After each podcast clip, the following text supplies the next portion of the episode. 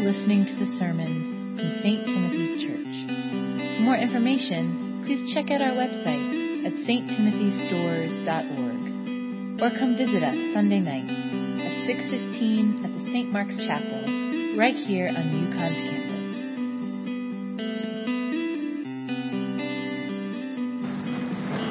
Welcome again to St. Timothy's. My name is Vince, and uh, today we're starting uh, a new series. We're going to be studying the book of Daniel uh, throughout this fall. And uh, how we do it here at St. Timothy's is we'll read the passage, and then we'll have a little time of silence. And the idea is it's a way of kind of praying with the scripture. So don't try to like figure it all out. We'll have like a brief time of teaching after. Um, but just we'll read the passage, and whatever kind of God highlights for you in that time of silence, you can just ask God, you know, what do you want to say to, to me about that? But this is a way of praying with the scriptures. We'll kind of engage them a little bit in a, in a, in a teaching afterwards, but it's a way of uh, praying with the scriptures. A lot of times when we pray, we kind of start with our agenda, like what are our wants or needs, or, and this is a way that God kind of sets the agenda. He gets the first word. Does that make sense? Yeah. Okay. Well, Lord, we're so thankful to be here uh, worshiping you tonight. And Lord, we ask that you would speak to us through your word. Lord, speak to us as individuals. Uh, speak to us as a group. But Lord, speak. Your people are listening. And all God's people said, Amen. Amen. Now, I'm going to do my best with all of these names.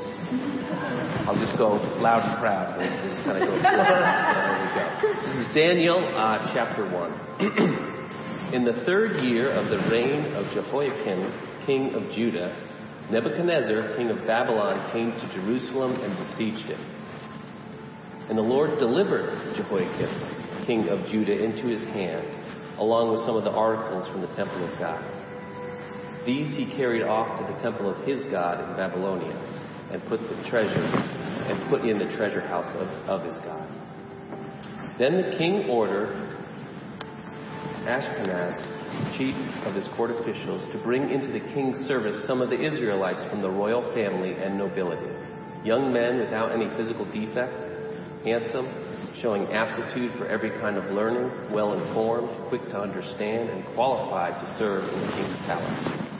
He was to teach them the language and literature of the Babylonians. The king assigned them a daily amount of food and wine from the king's table. They were to be trained for three years, and after that they were to enter the king's service. Among those who were chosen were some from Judah Daniel, Hananiah, Mishael, Azariah. The chief officials gave them new names. To Daniel, the name Belteshazzar to Hananiah Shadrach, to Mishael Meshach, and to Azariah Abednego.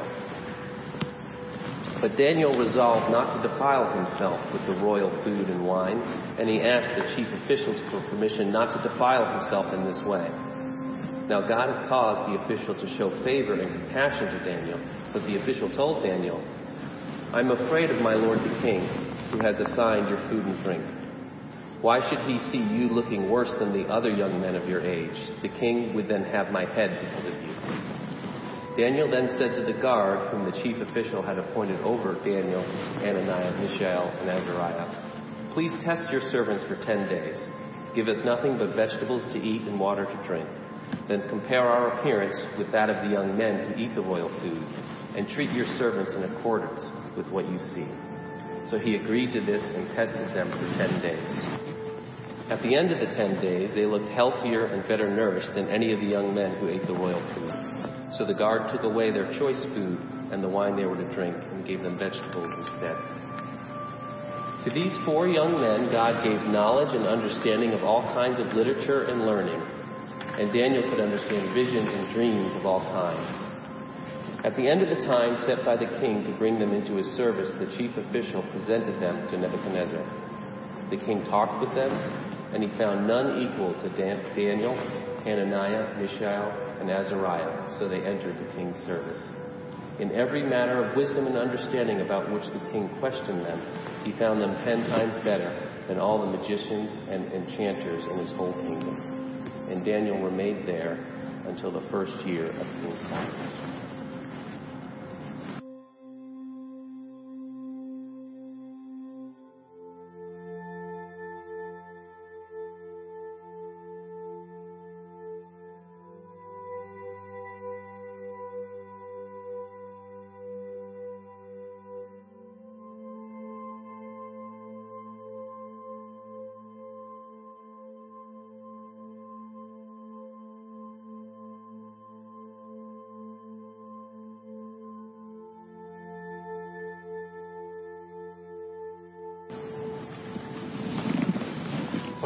Encourage you if you if there was a part of it that kind of drew your attention, keep keep praying about it because God might have something specific to say to you through that.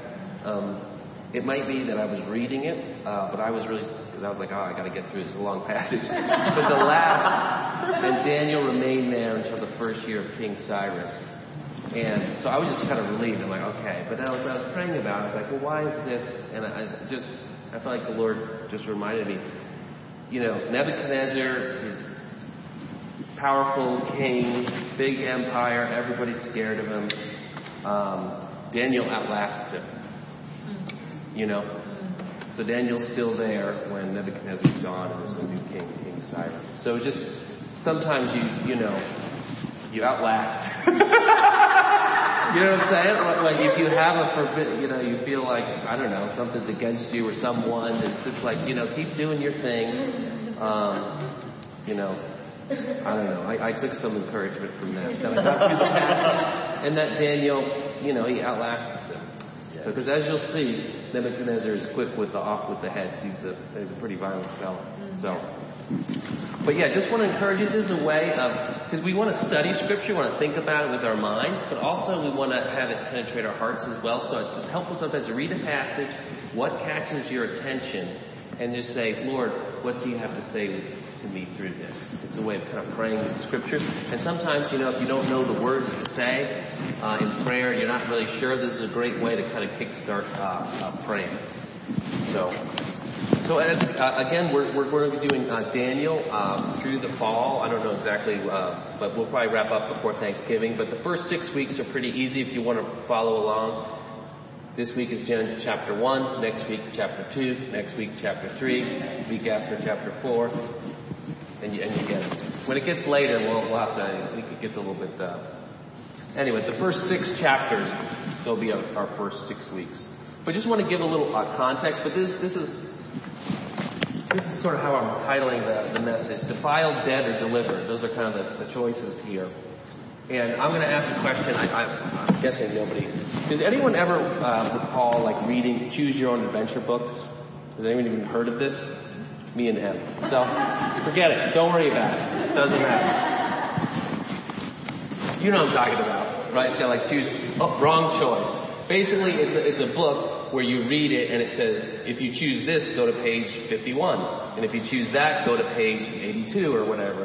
And then you read it, you're like, oh, no, I'm dead. You know, you know or it doesn't work out. So you, you, you kind of go into some fault, so it kind of guides you. Anyway. It struck me as that this is kind of a choose your own adventure. because there's there's pretty stark choices for Daniel and his uh, companions. But just a, a little brief context, and Bruce helped us with this. But so, who are these people? So this is um, Daniel and his companions. They're kind of the best and brightest of uh, Jerusalem. They're teenagers. Uh, most likely, they're about 15 years old at the beginning of this chapter. So Daniel chapter one. At the end of their three-year service, when they're presented, they're 18. So they're like college freshmen. So they start. They're like bright young high school students, and then they're college freshmen. So it's pretty remarkable as, as we see what they go through, how young these people are. Um, so where are they? So they're in Babylon, which is about uh, 1,600 miles from Jerusalem. It'd be in modern day Iraq. Um, the prophet Ezra makes this trip from uh, Babylon to uh, Jerusalem. It takes him four months because you know you're walking. I mean, think about that. I mean, so in our day and age, you can take a plane or a train or a car or a bus or something like that. So that they're a four months walk from home and they're teenagers. So they're they're um, they're international students, right? Basically, right? so, and why are they there? Why are they there? Well, the, the people have been uh, exiled from the land uh, for disobedience, and this is prophesied by Moses um, and Jeremiah and others. So Moses says, okay, God is going to drive out the nations in the promised land. So we're going to go to the promised land. God's going to kick out the people there because they're not behaving. We're going to come in. But if we act like they did, God will kick us out. Okay? And then the, probably the, the, the most, uh, so Jeremiah would have, so Daniel probably would have heard Jeremiah preach. So Je- Jeremiah says, listen, the Babylonians are coming. You can't stop them surrender. Thus says the Lord, right? Not a popular message. People thought he was like a traitor. No, we can fight, we can win. Um, and so any that. So what the Babylonians did is they would kind of take a city and they would take the young people, um, the best and the brightest, and then send them back to their capital. There was kind of two reasons to do this. One would be is if you take all the young leadership from place, they're not going to probably rebel, right? So it's, it's sort of good to keep the people in line. Interestingly enough, they didn't take Jeremiah. uh, whatever. So that, I guess gives you an idea of what people thought of Jeremiah in his day. But um, so, but the other thing is it helped their empire. So let, us take the smartest. We just kind of conquered these people. Let's take the smartest people. We'll teach them our language, our culture, and they'll help us. So you can see why the Babylonians did this. They weren't all about like exterminating the people. They wanted to rule over vast uh, areas, and they said, "Okay, we're coming in. Surrender. We'll take your best, and we'll take them back to our place, and we'll we'll teach them up, and then they'll help us." Does that make sense? So that's kind of why Babylon does it. The reason the Lord did it is because the people were disobedient, um, and they were warned again and again and again. Um, and you can see that most notably in the prophet Jeremiah. So, so they get there and they're faced with this choice. The king's food is defiling, right? That's what the text says. You, you, you want to circle defile, you can see it pop up again and again and again. So this is to pollute, to make unclean. And there are probably two, two basic reasons for this. Uh, probably uh, some of the food, some of the meats were forbidden. So they probably had pork they probably had that was probably the, the big one. But there are other meats that you know you can't eat according to the law of Moses. Okay, so there are foods that are forbidden to eat. And then there's also so no matter how it was prepared, I can't eat that. But then also the way that it worked in the ancient world, oftentimes is they would sacrifice foods to God. So they would say you got a pig or whatever, you sacrifice it to the God. A portion of it would be burnt up, and then the rest would be eaten right? So most, almost all of the king's food and the wine, they kind of pour out the wine as a libation. The food would have been offered to a Babylonian god and then served. So it's not just that the the, the kind of food is uh, you know unclean or defiling, but the way it's prepared. So that they would have seen this as not just I can't eat that, but that's been offered to another god. That's been offered to a demon. I can't eat that. Does that make sense? So this is not um, a health choice or a personal preference. They saw this as there's no way that we can do this. No way. Can't partake. And this is a dangerous thing because most of the people would have been over the moon to have the king's food. Right? This is like a delicacy. This is like a privilege. And they're saying no. We can't do it. So it is a dangerous choice. Now, you could imagine some people might have thought, well, listen, we're far away from home. Nobody knows the difference. Who cares? We'll just go with the flow. When in Rome, do the Romans. When in Babylon, do the Babylonians, right? You could imagine a lot of people might, but they said, no, we're not going to do that. So Daniel had resolved not to eat. Um, and Daniel's the only one who speaks, but probably it seems like he talked with his friends and that they were in on it together. That Daniel was the spokesperson, right? He's like, well, you, you're the oldest, right? You're 15. We're all 14 and a half. You know, you go, or something like that. So, um, so Daniel, Daniel speaks. So, if we're going to, you know, contextualize it to us, this is probably not a problem. You're not going to have an issue, I would hope, at the UConn cafeteria or, you know, whatever we're preparing at home. But it's worth thinking about what could defile you, right? You know, many of us would be far from home. We're, we're in a different environment or a new environment. Um, you know, maybe it could be like a party scene at UConn. You know, maybe it could be uh, a romantic relationship that's kind of pulling you in the wrong direction. Um, or you could just think about this this way: What are some areas that have kind of tripped you up in the past and kind of pulled you away from the Lord? Those might be areas that would pull you away again. So we might not have the uh, specific um, circumstance that Daniel and his companions had, but I think generally there can be a pressure to kind of go with the flow, do what everybody else is doing. But God calls us to live differently. God calls us to live. So defilement, that's the wrong choice for Daniel and his companions. They say, no, we're not going to do it. So uh, a second choice, which you might not think about this, would be death. And here's what I mean by this. Daniel doesn't go on a hunger strike.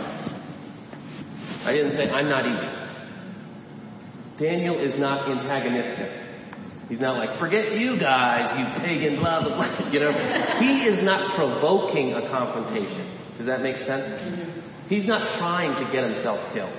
In fact, he comes up with a brilliant solution. Hey, let's just give this a try. Just give us the, the vegetables and water and see how it goes.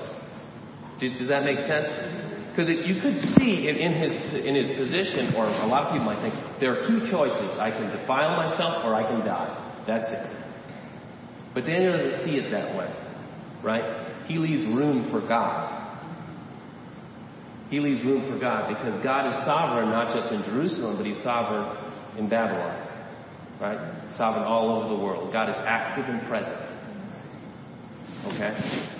So again, I don't, well, and let me say this too. In the first three centuries of the church, there were a lot of persecutions uh, by the Roman Empire against the church. So there'd be waves of persecutions where people would be uh, killed for their faith. And all over the world, that can be true too.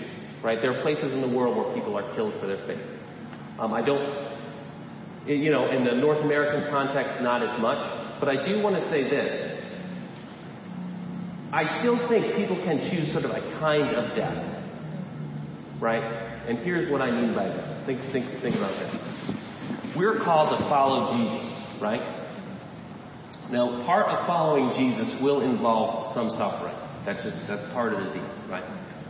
But we're following Jesus. We're seeking Jesus. We're not seeking suffering. Does that make sense? We're not seeking suffering. So, um, a couple of months ago, I read an uh, article on Christianity Today.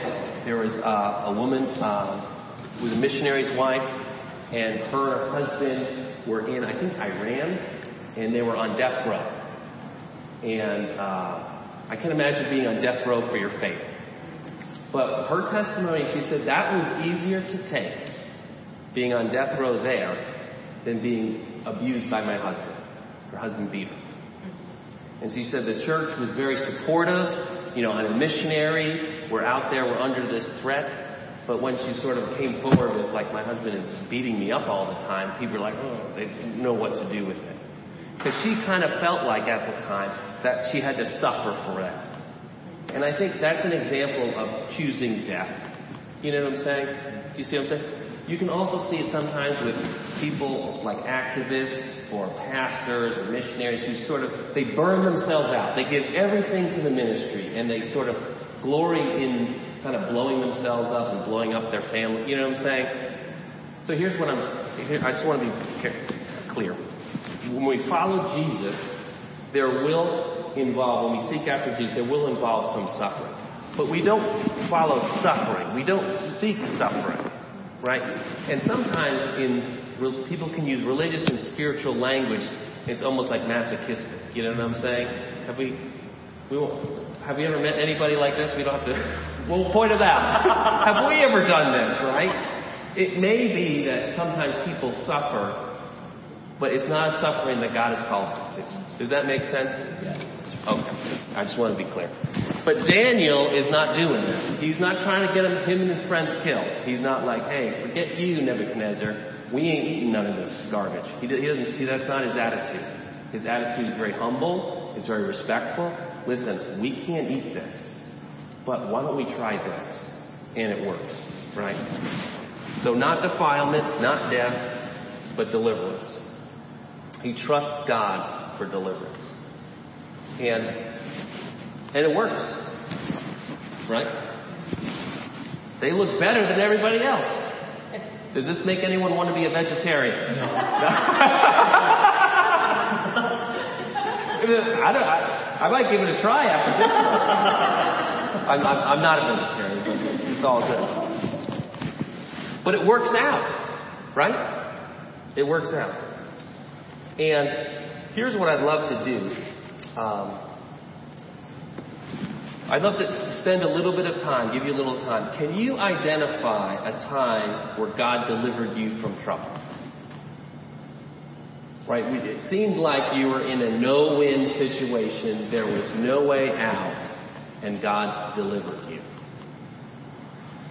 Because that's, I'm sure that Daniel and his friends were, well, I'm not, I don't, I don't know. I'm not them. If I were them, I would have been sweating it a little bit.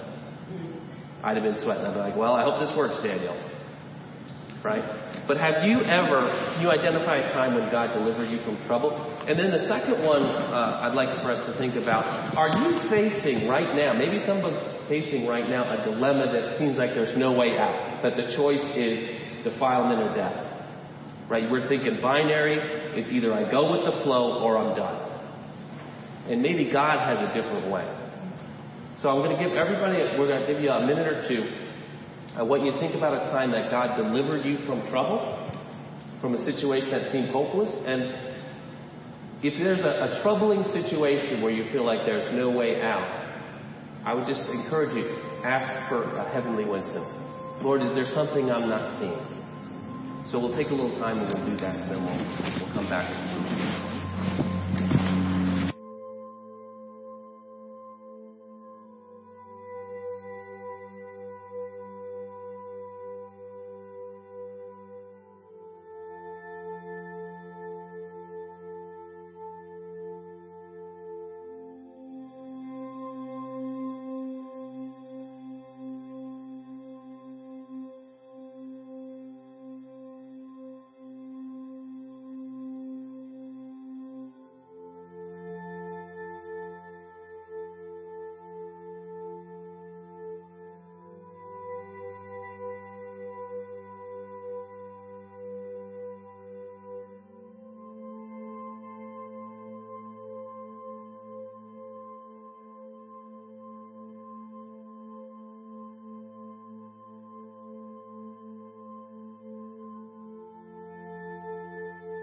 good stuff. Well, I just want you uh, to encourage you to keep thinking about. And uh, by accident, um, I skipped the first one, but um, with the defilement choice, one of the things that uh, we pointed out, um, you pointed out, that Daniel had companions. So just a, uh, a good question to ask is, who are your faithful companions? And if you can't, if you're like you're not sure, I'm new here, I'm still. Are we praying for those? Where are we looking for them? Because, uh, you know, Daniel and his friends didn't kind of fall into this. They were intentional. Daniel had resolved he was not going to defile himself, and his friends had made that same resolution. And that's an important thing that you, uh, a lot easier to stand when you're standing with some others. So, my bad, I, I skipped that portion of it. But, but the, the last thing I want to just conclude on with this story is that this is like a win-win-win-win solution, right? It's like a win for Daniel. Um, it's a win for his companions. It's a, a win for the Lord. And it's a, a win for Babylon because, you know, they get these uh, bright young men who are going to help them. And, uh, you know, sometimes I think people think, well, in order to like get ahead, I've got to do ABC or I've got to compromise or I've got to go with the flow or I, I can't stick out or whatever. And that is not what Daniel 1 teaches. You know, I'm not going to say that every time that we're faithful to the Lord, we're going to get promoted. I'm not going to say that. But that does happen here. Right? And I think some people think the opposite. They think, well, if I'm faithful to the Lord, I'm going to get demoted. You know, we're faithful to the Lord. We want to be faithful to the Lord whether we're promoted or demoted. Amen? Can I get amen? Okay. But I just want you to be aware that, that if, the, if we're thinking, I want to be promoted and I can't be faithful and be promoted, that is not true. That is not true. This is a win for everybody. Daniel wins. His uh, companions wins. Uh, Nebuchadnezzar in Babylon. And of course, the Lord is glorified. The Lord wins. So, Lord, we just thank you uh, for your word. We thank you uh, for your servant Daniel and his friends. We thank you for the example that they are. And Lord, we thank you that you are Lord over all. Lord, over Jerusalem, over Babylon, over Storrs, over the whole world.